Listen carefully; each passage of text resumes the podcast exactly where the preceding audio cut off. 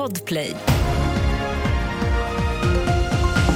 Uppgifter om förhandling om eldupphör i Gaza. Arbetslösheten stiger i Sverige och Kroatien uppmanar invånarna att hålla sig till kranvatten. Det är rubrikerna i TV4-nyheterna. Och vi börjar i Gaza och med uppgifter alldeles nyss om att Israel och Hamas kan komma att sluta en överenskommelse om en till två dagars eldupphör. Det uppger källor för nyhetsbyrån AFP. Förutsättningen är att Hamas släpper upp till 15 israeliska gisslan. Uppgifterna har inte bekräftats.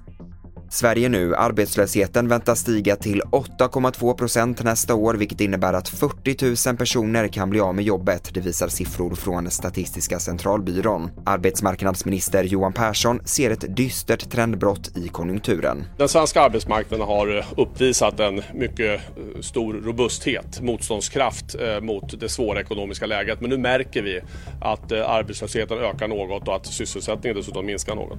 Och vad beror det på?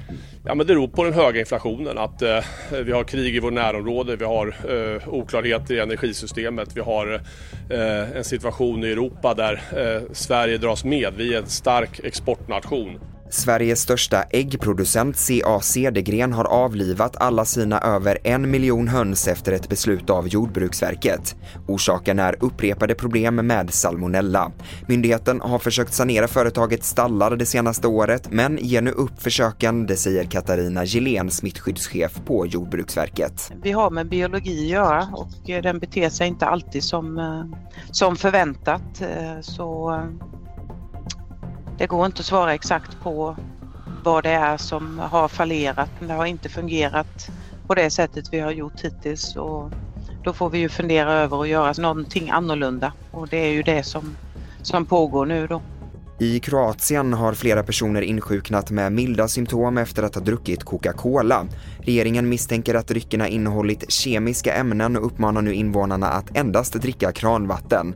Coca-Cola drar samtidigt tillbaka några av sina produkter i landet. Mer om det här och mycket annat på tv4.se i studion August Håkansson.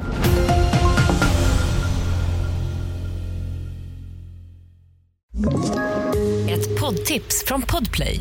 I fallen jag aldrig glömmer djupdyker Hasse Aro i arbetet bakom några av Sveriges mest uppseendeväckande brottsutredningar. Går vi in med hemlig telefonavlyssning och, och då upplever vi att vi får en total förändring av hans beteende. Vad är det som händer nu? Vem är det som läcker? Och så säger han att jag är kriminell, jag har varit kriminell i hela mitt liv men att mörda ett barn, där går min gräns. Nya säsongen av Fallen jag aldrig glömmer på Podplay.